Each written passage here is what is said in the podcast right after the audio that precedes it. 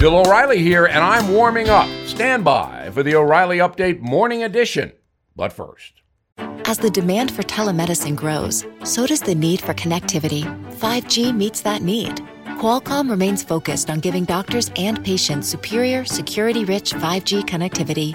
Learn more at qualcomm.com/slash inventionage. on this Monday, I am thinking about how lucky President Trump is. The violent protesters and their sympathizers in the media and the National Basketball Association may very well hand the president a victory in November, as I spell out in my new column on BillO'Reilly.com. There is no question that many voters do not fully approve of Mr. Trump, and with the pandemic still unresolved, that should be enough to defeat him. But Joe Biden has totally botched his response to radical violence and continues to come across as weak in the face of vexing problems. As Mr. Biden might say, come on, man, you've got to have some solutions.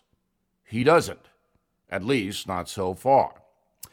After reporting for 46 years, I know this Americans do not want violent chaos, socialism, or weak leadership. Senator George McGovern lost big to Richard Nixon in 1972, despite the Vietnam War controversy and protests everywhere. Today, violent radicals are helping the very person they despise the most.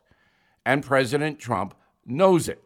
He made civil disorder a centerpiece in his nomination speech last week. And he will campaign on two things that he can revive the economy after COVID and that he will stop the madness and chaos in the streets. Now, this.